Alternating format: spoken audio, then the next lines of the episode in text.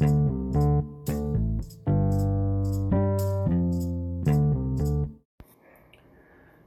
good morning. Uh, back another, actually, today is a Friday morning. Uh, since I'm on holidays, just um, wrapping up from last week. I think last week you were off to return to the motherland, so to speak. And first time Yeah. back in uh, 20 some odd years. Got a chance to see your your brothers, the old stomping ground. I think uh, Omagoradas Yeah, uh, relived. And uh, you were, how long were you over there for? Was it two or three weeks? uh, three weeks. Three weeks. And uh, So we're around 78 ish, I believe, yeah, 1978. it was Okay. 78. It was uh, in August 78. Uh, it uh, the the coincidences were fantastic to make it the Mm. perfect uh, visit there. I uh, I had a great time, and of course, uh, where you were born, it always keeps drawing you. Uh, even though right now I I remember my childhood, but my um for all practical purposes, uh, the uh, what happened before I came here in Canada means more to me than uh, that. That is my memory because this is my new life, and uh, in uh, I uh, I landed in Pearson Airport, and uh, my brother-in-law Casper came to pick me up, and so uh, and how are you? And how was the holiday? You know, the the regular because being from Holland, Casper also wanted to know, and he knew that I had been uh, for a few days in his hometown where my in-laws lived, and uh, I went to see them. Uh, so we kind of caught up with the the stuff for his where where he came from, and then uh, uh, we were on the 401 going home, and then all of a sudden he said, "Well, I have to tell you something." Uh, said, "Oh, uh, is it good or bad?" Because uh, I was not in the mood to listen to a lot of bad news. I was still uh, feeling very happy about with uh, with the very recent memories that I just acquired. And uh, well, he said, uh, you know, Sonia was working in the Christopher Robin home. I said, yeah, well, uh, Now, what's what's the Christopher Robin home? well, that was a home where uh, they had children that were physically and or mentally handicapped in a in a rather severe way, Mhm. and uh, that in itself was. Uh, uh, I got personally involved in that uh, emotionally, uh, but anyway, uh, that's where Sonia worked, and uh, uh, she. Uh, How old she had been about that time? 18? in 78, 70, yeah, Okay. uh, but no, 18 or 19. Yep. And, uh, no, 18, because she, uh, at, at that time, because I remember that her getting married when she was 18. Gotcha. Anyway, uh, Casper told me that uh, she had run off and didn't come home. Mom was worried and checked where is, you know, like missing persons as a child. Uh, you you have an an 18 year old girl who doesn't come home at night, and so uh, I wasn't home. Uh, just as if my holidays had hexed everything here, and uh, so mom called uh, the cops, and then uh, the boys, the, the boy that she ran off with, Randy, uh, her his mom phoned mom here and said, "Do you know where Sonia is?" And then mom says, "Well, don't you know?" And because mom had meanwhile found out that they had gone to Scarborough and got married. Oh, okay. And uh, so she told Randy's mom, and then, uh, oh, then uh, she, then they must be with my ex, because that was uh, Randy's dad that uh, who kind of talked him into uh, getting married, get away from the old mother, and uh, live, move in with him and his new wife. And that's what they did. They had their wedding ceremony in the backyard, and everything was cozy. until about uh, two or three weeks later, he kicked them out. And on a Sunday afternoon, they were sitting at our driveway and uh, asking if they could stay with us. I said, well, sorry, but mom is gone to Pickering. You're going to have to wait on the driveway until mom comes home and then we can discuss it and we'll take it from there. So that's what they did. Uh, I don't know if they left for a bit yet to go into Whitby, but anyway, they stayed with us for a few weeks and uh, they got their own apartment and uh, well, they were in in tough shape because he didn't have a job. Um, she had a job, but she kind of left it in a in an unconventional way, and uh, so here, uh, well, of course, they had to kind of depend on us, but uh, you don't slap the hand that feeds you. So I told them, look, uh, you're going to have to have some kind of an income and better look for your own place because you decided on your own to go and get married and live together. So that's exactly what you actually have to do. So I would strongly advise you to shop for an apartment and move in there. And uh, well, Sonia softened me up, and circumstances made me uh, feel bad uh, for her experiences in life. Anyway, uh, that's how I'm emotionally made up. I can't help it. And they said, well, okay, uh, if Randy hasn't got a job, I'll hire him on for a while in uh, in demolition. Mm-hmm. And uh, I forget what building I was doing at the time. Uh, but he uh, he came on, but it was only a matter of a couple of days, and he wanted to wear the white helmet, which was an indicator that he was the foreman. If anybody come in, you always look for the guy with the white helmet. That's the, the guy with the say so. So if I wasn't on the job, then he and uh, uh, I uh, I told him that uh, if you want to get on top of the roof, you better get a ladder. You can't fly there.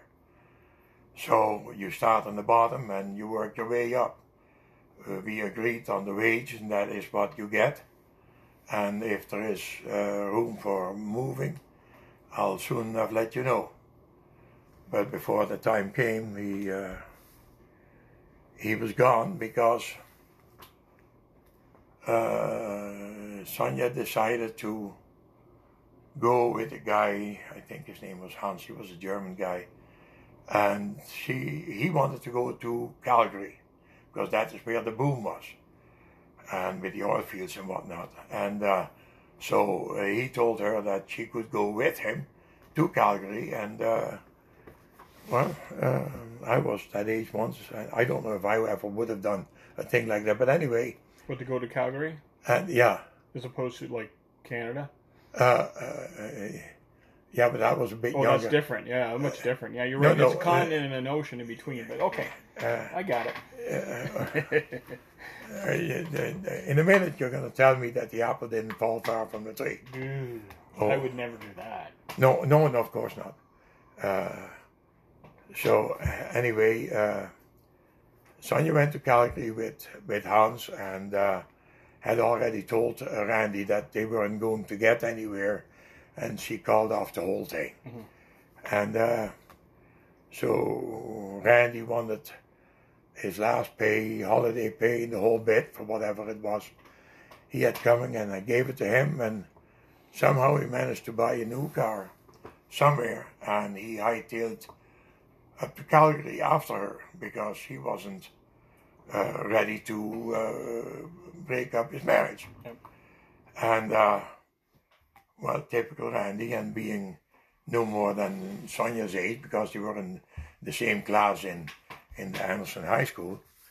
Uh, that's why Sonia switched from uh, Denis O'Connor to Anderson because Randy was there. And uh, so uh, on the Ontario Manitoba border, I think Randy couldn't wait to get to Calgary and he rolled his car, mm. total ride off, and ended up in the hospital.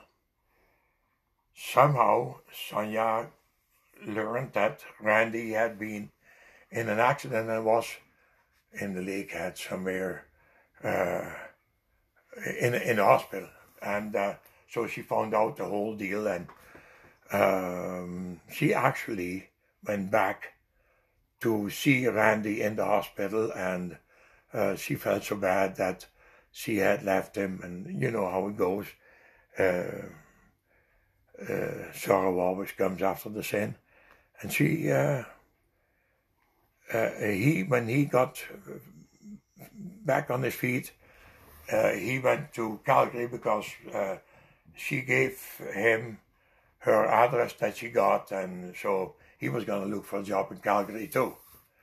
Fine, uh, anything was better there in the oil fields, I guess. And uh, Sonia was settled in, and uh, things didn't work out. So uh, she left him for the second and the last time, and uh, then she met this guy at work, I think, and he was from Oshawa originally, and he had gone to Calgary and been there for a while, but he wanted to go back to Ontario. So, uh, well, they were going out, and uh, they decided, okay, then we go back together. And uh, Eric was the guy's name, and he don't forget, don't ask me for a second name, it don't matter. Uh, the two of them come back in his car, and uh, but he kind of had to leave because he had a broken leg, and uh, that he broke just around that time. And uh, I don't know. Sonia went to Sonia and Eric went to live in an apartment on Olive Avenue in Oshawa and it was one of those dumps from the 30s that was built for the industries coming to Oshawa around the, the GM plant and whatnot.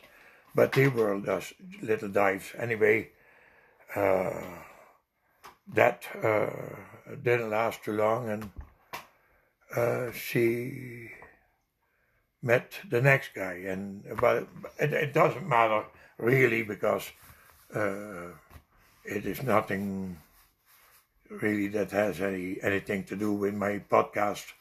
If I wanted to get into that details, I wouldn't get old enough. So anyway, you came back. Sonia went off, got married, headed to out west, came back, so she's back in Oshawa. Okay. Yeah, and uh, but she got a job somewhere, and yeah. so did Eric. But uh, from there on, I had very little to do with. it. But I got that job a, a demo job on Anderson Street, and as I was working on it, it uh, of course the whole experience is kind of uh, worrisome to me, and uh, it's on my mind, and I had to get uh, back into the swing of things after, because I had my holidays, the first one in all those years, and uh, it was fresh in my mind, and uh, go back to work, get into the just get into the deep end right away because otherwise you'll have the, that vacation dragging on your mind all the time. So I started to kind of see how I was going to go about it all.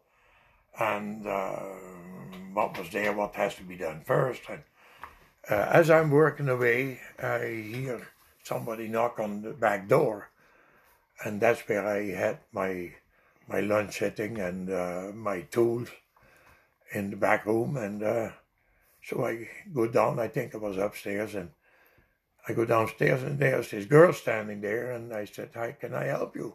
I thought that somebody. Uh, do you have any? Uh, do you have a, a, toilet here that's half decent, or uh, do you have a couple of doors, or kitchen cupboards, or what have you? Anyway, uh, I said, uh, "What were you after?" Well so I can tell you do I or do I not have it. And she said, well, I was after a job. And that kind of threw me back. And, and the girl that wants a job, she was short. She was a lot shorter than I was. Mm-hmm. and uh, but she was she looked like she could physically handle herself, and uh, I said a job. Well, it, uh, I don't want to be discriminatory, but it is not just uh, a job. It is demolition is not the easiest thing, and I'm not saying you won't be able to do it. I would never do that. But do you think you could handle demolition? And then she said, Well, uh, you're Dutch. I said, Yes. And uh, you speak German? I said, Yes. And would you mind that we speak German? Because I'm from Germany, so that came out of the out of the box. And I said, No, I, I don't mind. So we started to speak German, and she then explained to me she had left her home in left her home in Germany and she went to France. Mm-hmm. And in France, she got a job as a bulldozer operator. Uh, when she said that, I thought, well, I don't think that you're going to have a lot of trouble with demolition. uh, you know, because I knew from my trucking days what bulldozing was like. And uh, she said, uh, I said, but I may hire a guy or two to expedite things a bit. And uh, Oh, that doesn't bother me, she said. Uh, uh, I, uh, I have a black belt in karate. Oh, but she was well prepared before she left that she was able to take care of herself. And uh, indeed she was. But uh, so we started to work and um, a couple of days and things were going great. And at lunchtime we would sit there in the sun in the back under some pear tree or whatever was on the corner of the house in the back and uh, having our lunch. And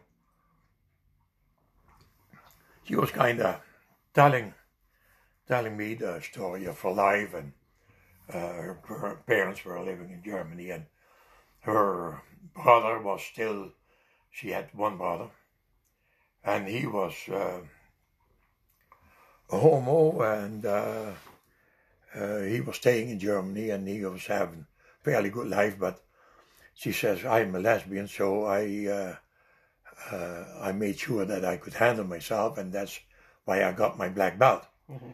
And uh, she didn't want to come to Canada. She meant to go to France because she spoke French mm-hmm. as well. And uh, so uh, she, she decided after a while, I don't know whether it was the winter time, that to make her lose her job. But, but uh, somehow she decided she wanted to go to Canada. So she came to Canada. How she ever got to Whitby, I don't know. But anyway, she did. She knocked on the door. And uh, Marita was her name.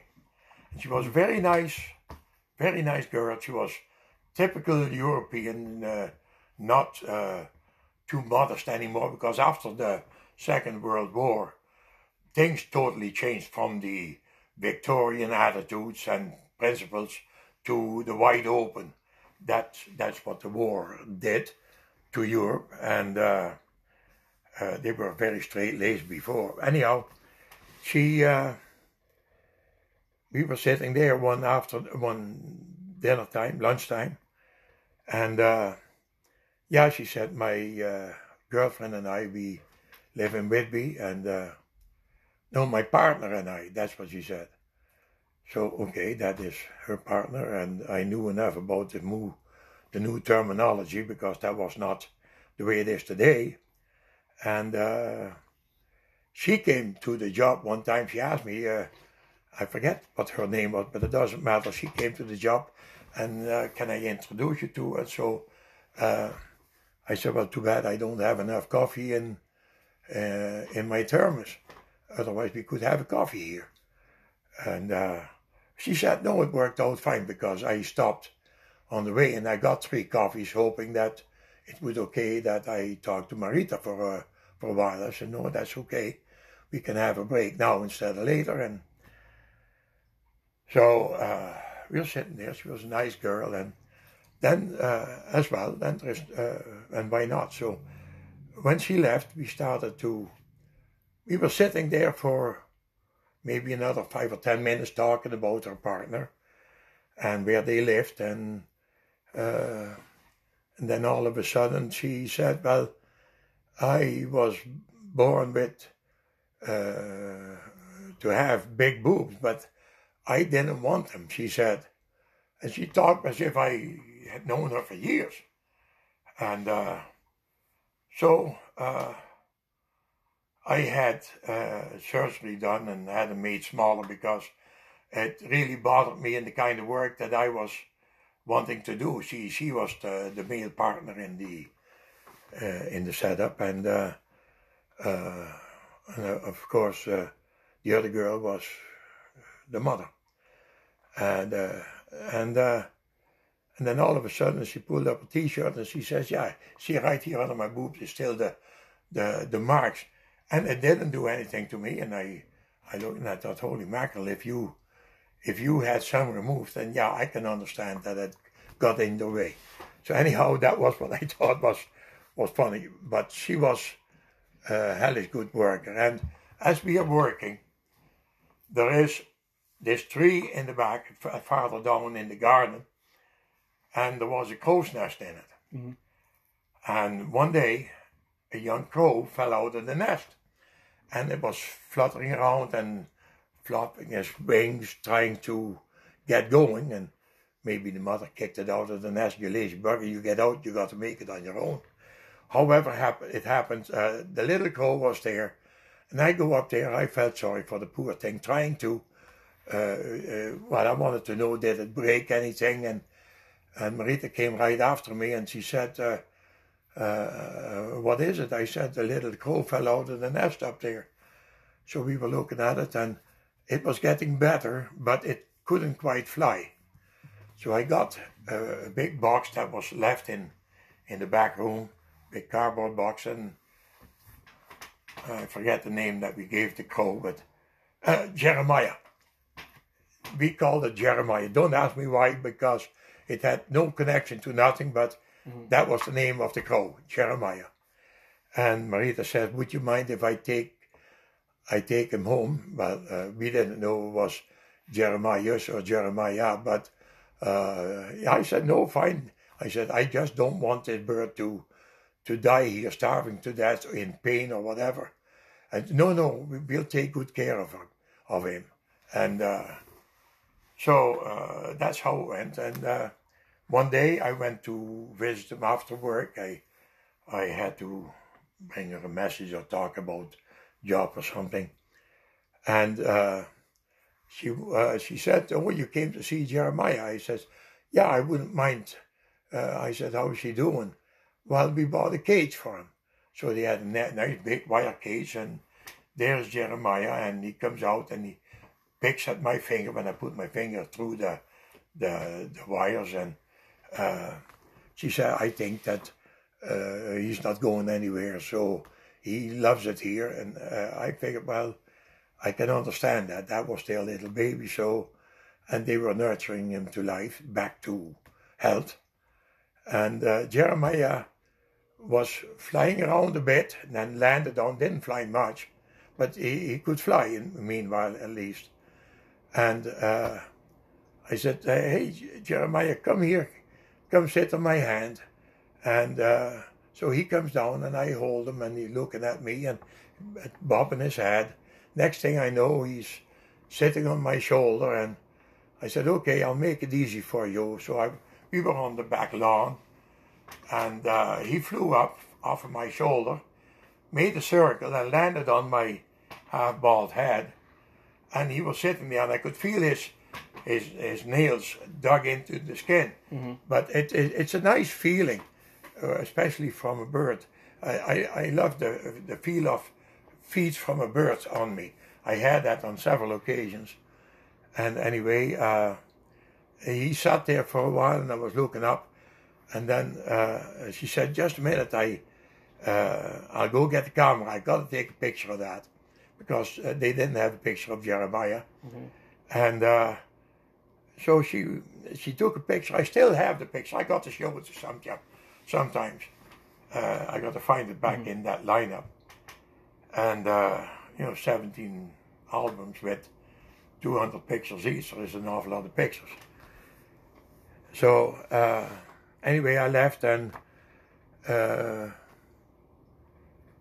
the job. Oh, I, you know that wingback chair sitting in the living room. Yeah. Well, I had to go into the basement to see how the furnace was, what kind of a furnace it was.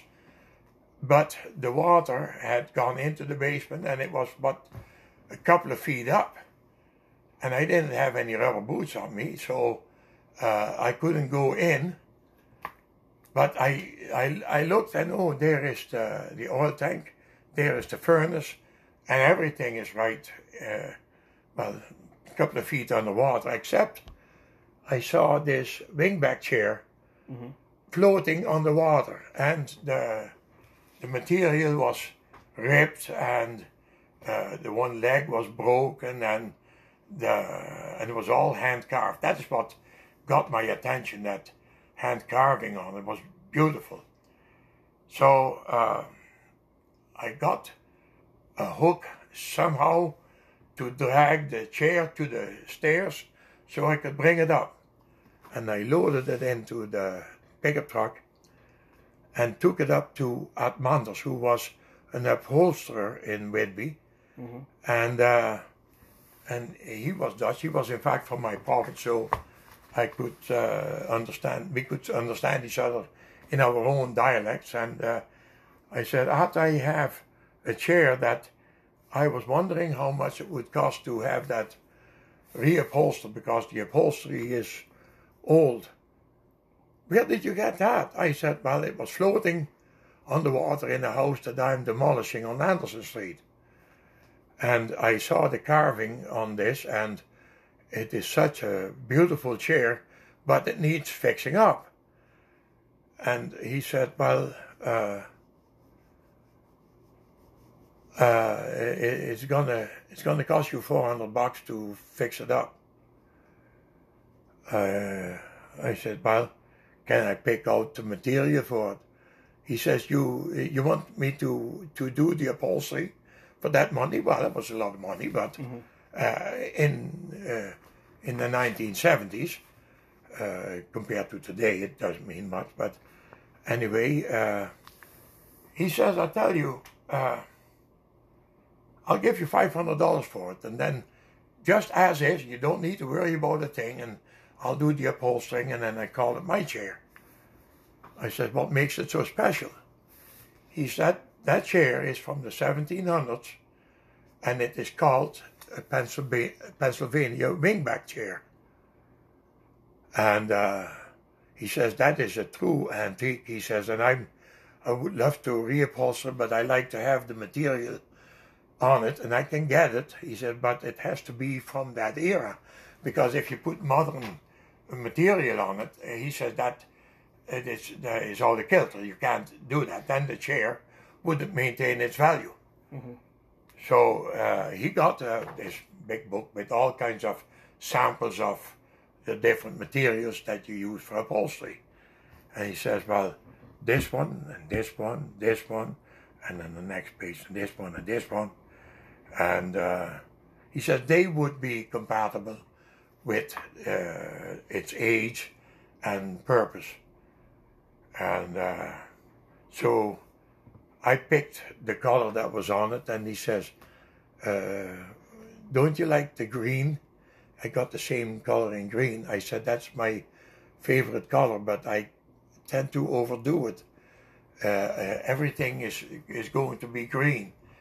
And uh, I heard somebody tell me that a lady in Oshawa was so much for uh, orange that she painted the gutters and the, the window frames and the doors and everything this uh, medium orange color. Mhm. And she got so sick of it, she sold the house because she couldn't stand the paint anymore, the, the, the paint color anymore.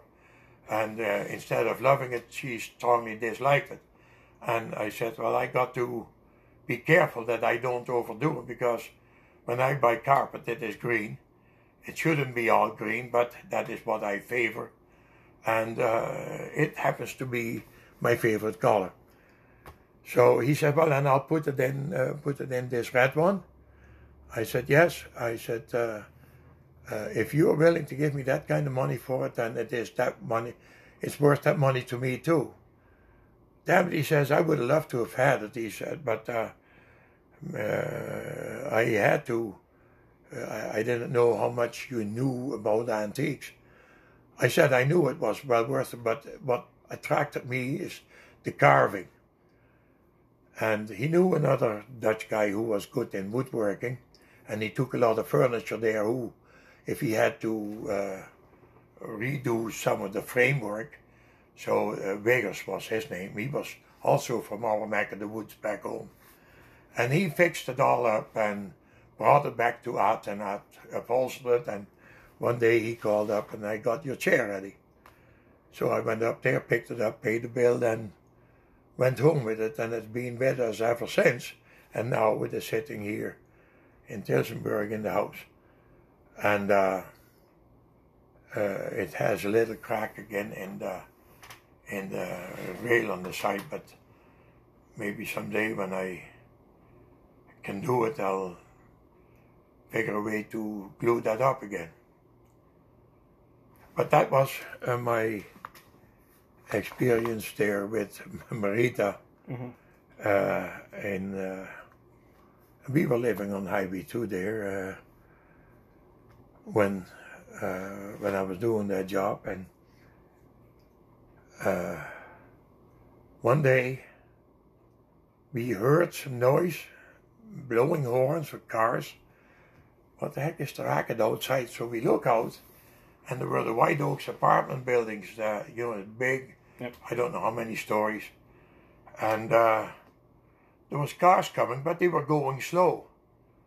And then we saw this guy, but he was not walking like normal. And uh, we all went out to, and in the first car that came by, we were there just in time, and they gave they gave us a pamphlet, and in it says that this was Terry Fox. Well, now everybody knows about Terry Fox, but we didn't know about that. Well, maybe At- not everyone, because who Well- was Terry Fox? For those that Well, yeah, uh, the, the guy had uh, cancer and he wanted to do something. He came up with a fantastic idea, and he uh, he is a Canadian icon. Yeah. And uh, but he came by, and uh, uh, there was, I don't know whether it was his dad or his uncle, but there was a guy who had a, a big can with him and uh, walking right along with Terry to make sure that if anything happened, he was there to support him. And we ran up there and put some money in it because they were trying to collect money for the very first Terry Fox run. And uh, and I looked at him and his face was red. He was tired, you know. And the way you have seen him in videos, how he walked, and. Uh, he actually uh, smiled at us, but uh, you couldn't shake hands because, uh, well, that was not the thing to do. He he had a goal set to do, and uh, I I counted myself lucky that to actually have physically alive seen Terry Fox. Later on, we read more about it and we talked to other people. Yeah, did you see? And everybody knows a little bit more. So eventually, but he ended up going to Toronto where he stayed for the night, and uh, and that is quite a ways to drive. But for him to walk on a wooden leg, and he was in his uh, light blue or medium blue, light blue shorts because it was summertime, and he, uh, I, I thought, how in the heck can you do it? Because uh, later on I heard how sore the stump of his leg was, his upper leg, fitting into that uh, leather cup on top of that that wooden leg, and uh, that guy must be in a terrible pain all the time. So, uh, but he he went on. He went through Ajax and all those uh, towns, and he got up to Toronto, and that's where he stayed. And the next day he went on and on and on, and I I forget now. I think it was there is a monument where he had to go to the hospital, and they discovered that the cancer had come back. And uh, indeed, that was the end because uh, not long after and he died and the cancer had come back. But then the country organized this Terry Fox run and his mom was with him in one of the cars right behind him. And uh, oh, there was there was quite a quite a lineup. And uh, but I remember that, and I I have a picture of Terry coming by, and I often think about it. The stamina that guy must have had the willpower that as I have never seen the the equal of. Uh, and I thought I could sometimes be stubborn, but that guy was something else. I uh, and then uh, I couldn't help but think, well, see, that's what the Canadian is made of, because he was as Canadian as they come, and I was just an import. But uh, uh, well, and just to clarify, because not everyone knows maybe Terry Fox, or maybe not from the country, but Terry Fox was, the, as you mentioned, he was Canadian. I think he was only about 20, he, was a young guy. Lost his leg due to cancer when yeah. he was 18 or 19 and decided he was going across Canada. So he yeah. actually traveled he, just over 5,300 kilometers. He dipped his foot, yeah. his leg, that leg, that artificial leg, in the Atlantic. Then that's where he started to walk. And after days, because people were talking about him, and he got to Whitby, where I saw him, he got to Toronto and isn't that the Lakehead where he ended up, where he finally had to give up his walk? Uh, I'm not sure. And other people took over for him and finished and uh, dipped his leg in the Pacific. Mm-hmm. They went across to finish it up for him. Yeah. That was his aim to go from the Atlantic to the Pacific. And Canada is not a, a small piece of real estate, it's the second largest country in the world. Yeah. So that was one hell of an undertaking. And maybe at that time, he thought that I, I can do it. And he knew himself. But you, you have that ideology. And he set a purpose. I, uh, I am a young guy. I want to live. I want to enjoy my life. But I owe it to other people to to get money for the cause of researching cancer so that other young guys like me, young people, don't have the same problem. And uh, uh, I read a whole article about it one time, but uh, I found it so amazing because he was he was no more than two inches tall by the time I went inside. Him going down Highway 2 west towards Ajax, and I just couldn't believe the stamina that the guy must have had. It uh, I, I, always had a, a, still do a soft spot in in me to uh, for Terry. Uh, uh, it's, it's un- unbelievable. No, just a little. I just googled while you were talking here. Yeah, so he ended up uh, traveling a whole 143 days and got over 5,373 kilometers before he couldn't go any farther. And since then, up to a few years back, um, he's raised in his name over 750 million across the globe. So good. I'm glad you told me because I didn't know, but I was hoping that he might make a million by the time he gets to the other side because cancer research, especially at that time, was a big thing. And I had my mom died of cancer, my brother uh, Joe died of cancer, and uh, uh, afterwards without I knew it at the time, but my brother Harry did. He had leukemia, but uh, that was a, a, bad thing. On top of that, uh, uh, in hindsight, I was always here when they had uh, what do you call it when Tamara was uh, involved in that uh, relay for life. The relay for life, yeah. and we were there all the time, and you could buy that this candle and uh, uh, uh, dedicated to a person in your life who had died of cancer or is suffering from cancer, and then they would you pay so much for the candle, they would light it up, and then at night that whole there was like a, a track, a, a running track, a track for track and field for the kids for that uh, uh, for that high school, and uh, I had five or six that I had to buy every year for everyone that because at the Bardouls there was quite a few. Uh, that uh, most of all, most of them died of cancer. Uh, it seems to be a genetic thing, but anyway, I uh, yeah, I remember that. Uh, uh, I was hoping that he would make a million, but uh, how many how many millions did you say? Well, that was just overall in his. Yeah, yeah. It's been 750 million Seven hundred and since 1981 up to about 2018. Holy mackerel! Imagine that. So, uh, his ideal, he accomplished more than what he wanted. He His goal sacrificed was, his life for it. his goal was to raise a dollar for every person in Canada, which is roughly about 24 million. Oh, I don't know if he had raised it at the time. Oh, but right, that, that was his then- original so he definitely exceeded that. So well, he uh, uh,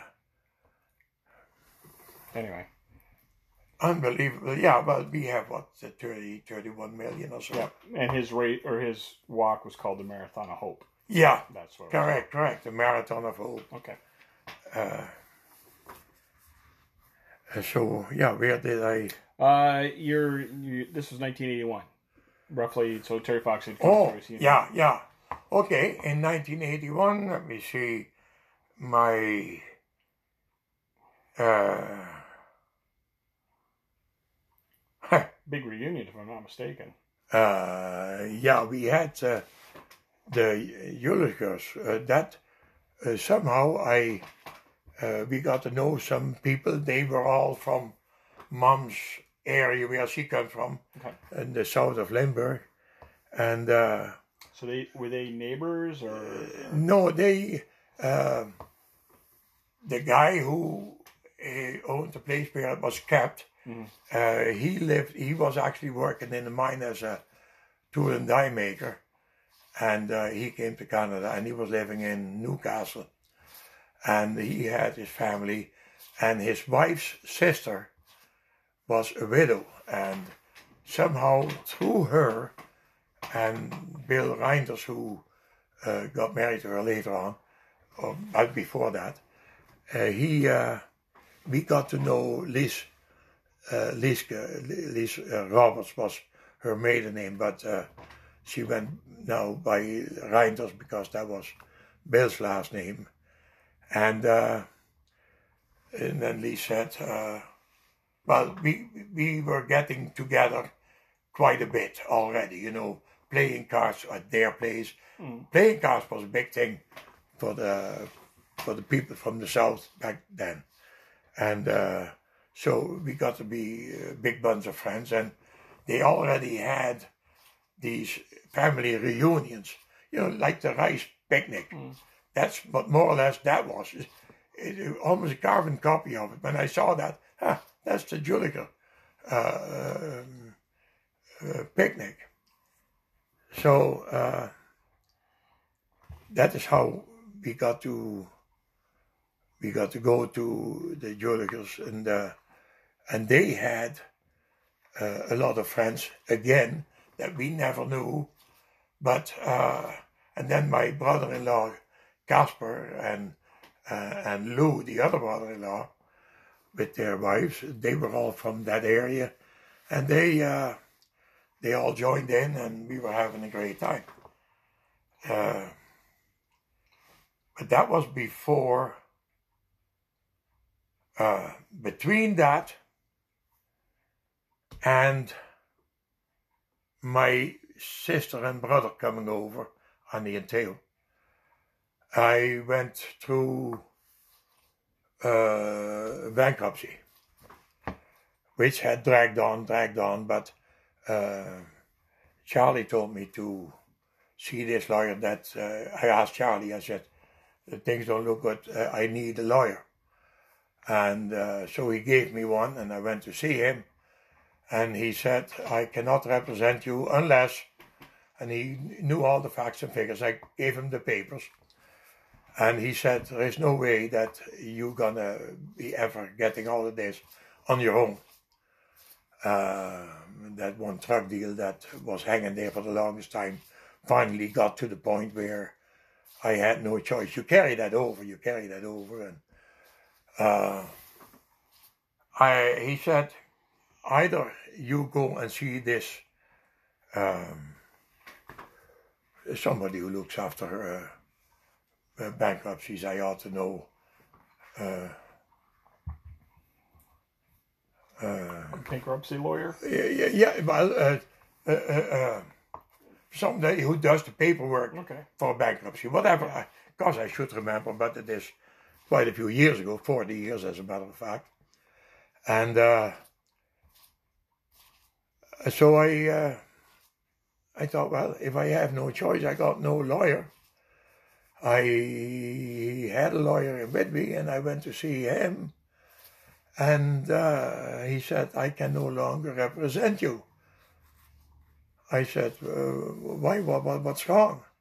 He says, well, the guy that, uh, that is suing you retained me. And of course, he was a big businessman. There, there was millions in his pocket. And I was on the wrong side of the fence going into bankruptcy. And he said, I, you have to look for a new lawyer. I found out after that what he did was uh, illegal, but he knew damn well that I had no leg to stand on to to uh, look for the ombudsman of the lawyers in Toronto. I did entertain the thought, but uh, uh, I was just a bum boy when I got to the courts eventually, because that amount, um, well, uh, they do that in between the other cases, because there was. Uh, I don't remember the name of the the trustee. That's the name, the trustee in a bankruptcy, and he looks after everything.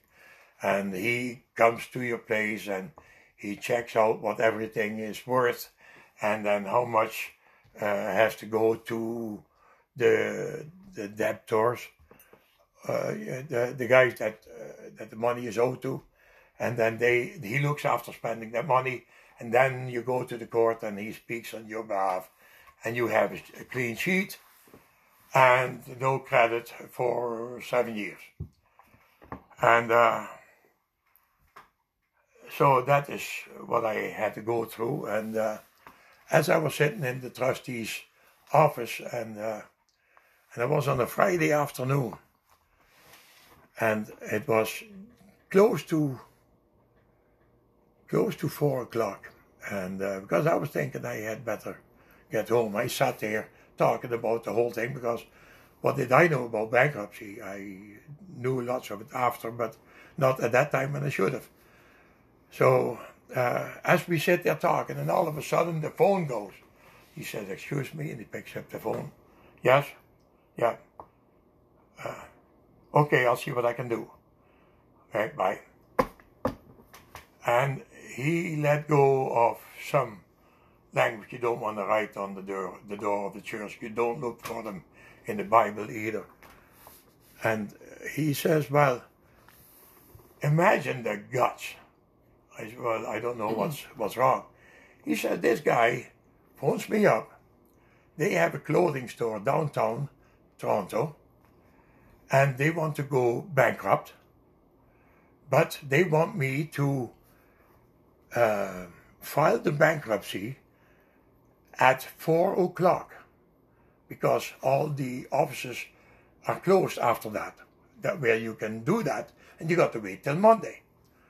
And he said, "We want to go bankrupt now, so you file the bankruptcy because we have the weekend to move the, the our stuff out of the store because on Monday." we want to open another store halfway across the city. He says, can you imagine the guts? He says they want they want to make money going bankrupt. I said, well, that is not my purpose of it. No, no, he says, I can see this, but he says that, imagine that, what the hell is the, the, matter with these people? I said, well, I don't know, but uh, uh, that has nothing to do with me really. No, he said, but I do get things like that once in a while. And I said, fine. Uh, so we finished things up and I went home. Then he sent me a letter in the mail on that and that day. I have to be at his office and we go to the court in Toronto where there is going to be a hearing and all the creditors, that's what they were called, all the creditors were, had a chance to go there to have their say. And uh, so I went there and one guy went and another guy and this one was 150,000 then was this 400,000 and uh, you know the big figures. And I thought what the hell am I doing here? My figure was uh, more or less around 35,000 nothing to but with my earning capacity that was a lot of money if I at the same time wanted to keep the, the family fed and the wolf away from the door so um, he said, "Don't worry about it." He said, uh, "You just sit here, and uh, you have to take an oath, and I'll look after the rest." So I did just what he told me. I kept my mouth shut, and uh, I did what the judge told me, and then I sat down, and uh, uh, it was this, it was that, and the judge looked at the papers, and he got the bang on the bum, and the case was over. And he said, well, let's go, because he only had me that day, only one bankruptcy to worry about. And from there on, I had to see that I found, find my own way. And uh, uh, but there are so many things that you can do. And uh, with demolition, I had also learned quite a bit. Uh, See, that job in Oshawa that I got from the city of Oshawa was really the clincher, uh, added to that trucking deal that that made it impossible for me. And when it was all added up, um, uh, I had a bookkeeper come in one time we from the government to check the books, and he said, "Well, I can't do much here." He said, uh, "You better get these papers in order and." file for bankruptcy, he said, uh, you're not, how did he call that? Uh, uh, I wasn't able to, to make it. That was the opinion of the, uh, the, the accountant of the government. Uh, uh, I forgot his name. I even remember his name. well, he had a fancy name. something to do with, to do with birds. But anyhow, he, uh, Nightingale, that's what it was. His name was Nightingale, and the first name I never caught. For the longest time, I kept his card. And uh, so from there, I went to see Charlie, and Joyce happened to be there, and both of them were advising me. And you go to see O'Donnell, and uh, that was the lawyer that Charlie suggested, and that is how I ended up at that trustee. And so anyway, uh, uh, there was a guy, he was a Dutch guy, and Whitby has a big Dutch community, at least at that time, percentage-wise.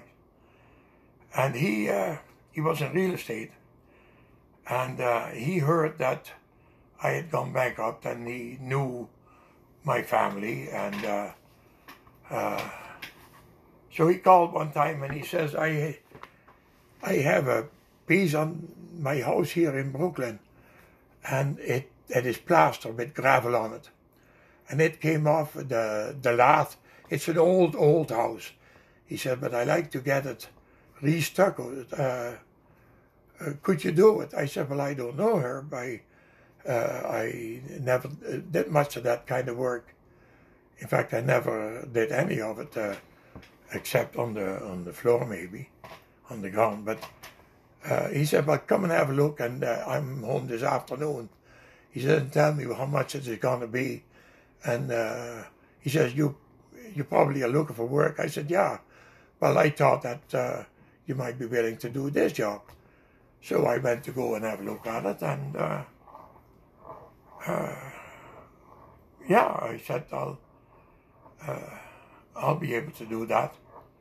I wasn't sure, but I thought uh, I'll be talking to some people who are in that kind of work and I'll find uh, somebody who uh, who can do me or can at least explain to me. And I did, and uh, so I bought a few tools that I needed for the job because the tools I had were not of the plaster masonry kind. And uh, so I went up there full of pep and vigor and uh, I started on the job. And I finished and I got paid and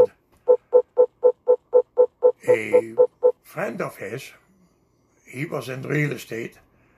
He was a German fellow and uh, he had a mate, like there was the two of them, and his uh, companion was uh, Italian. And one was Steve and the other one was Dominic. Don't ask me the names further. But anyway, they came to me and uh, we have bought a big old house on the corner of Palace and, Palace and Highway 2. Uh, could you have a look at it? We'll take you up and then give us a price how much the demolition is going to be. Oh, holy mackerel. Uh, uh, uh, no, that was that was no, no, no. That was at the beginning of my uh, demo. I was I'm at the wrong end of it. Sorry. Uh, I'm at the end of my demolition period, and Herb got me on my feet, and uh, somewhere somebody got me another job. Uh, Sonia worked at a carpet place in Pickering, and those guys needed work done in their factory. It was called uh, something carpet. Uh, I bloody names. Anyway, uh, they needed the office changed, an uh, uh, office built or something. And could you do that? I said, yes, I can do that. And I put that up. That was the job right after I uh, I was getting more tools. And I did a job for Herb, Herb Fisher in, in Brooklin. So I to Picker and I do that job. And that was next, that factory mm-hmm. was a, a factory, a, a, carpet factory. And uh, next to it was uh, a bunch of stores and businesses. And uh, as I was doing the job for that carpet place, Mom would know the name offhand, but uh, it is sitting on the tip of my tongue. I don't want to fall off. Anyhow, I as I was doing the job, this guy that has a uh, a spa place like a, a, gym, spa, whatever you call it, in there, and uh, he was uh, he was uh, an offshore person, like he was not born Canadian. But anyway, uh, he saw that I was there. I had a truck, and uh, he heard that they were getting a couple of offices built in the factory uh, because they had to expand, and uh, he needed some work done for him because he was expanding in his unit and could I give him a price? So mm-hmm. that is how I got on my feet, building instead of demolishing. And uh, uh, that's what I did after that. Summit. Pardon? Summit. Summit. Summit. You carpet. weren't even a Summit carpet. Yeah. That is where it was. Yeah. Oh yeah, and uh, uh, I think the owners were George and Toby.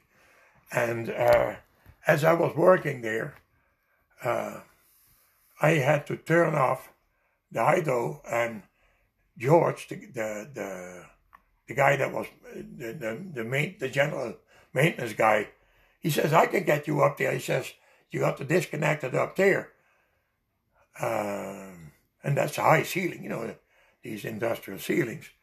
He gets the uh, uh a skid, puts it on the on the forklift. I stand up there, and we I go up, and I have my tools on me. I always carry my tools. And, uh, well, the, the hydro was on. It was only 440 volts, but still. And somehow I touched that wire and I got the jolt of my life. It was the second time I had that kind of.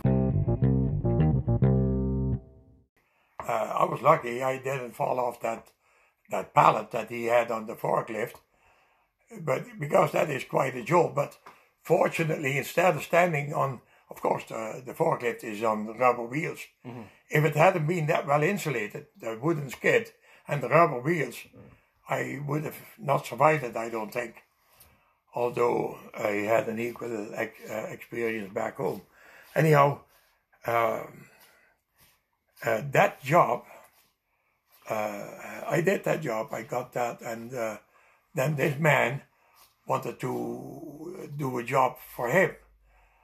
And it was not long after that somehow a muffler place in Ajax heard.